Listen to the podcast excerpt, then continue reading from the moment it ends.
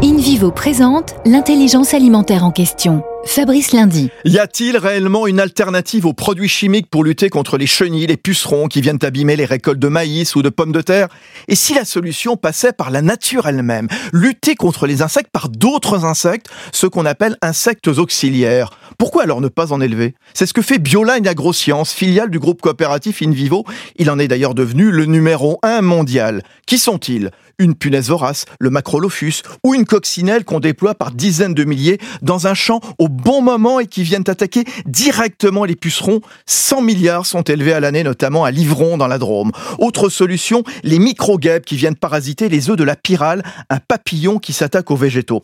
Globalement, le coût est un peu plus important qu'un traitement chimique, mais cette alternative, elle gagne du terrain. Premier groupe coopératif agricole français, Invivo s'engage pour une croissance durable en créant l'intelligence alimentaire. Le lien entre la terre, ceux qui la cultivent et ceux qui s'en nourrissent.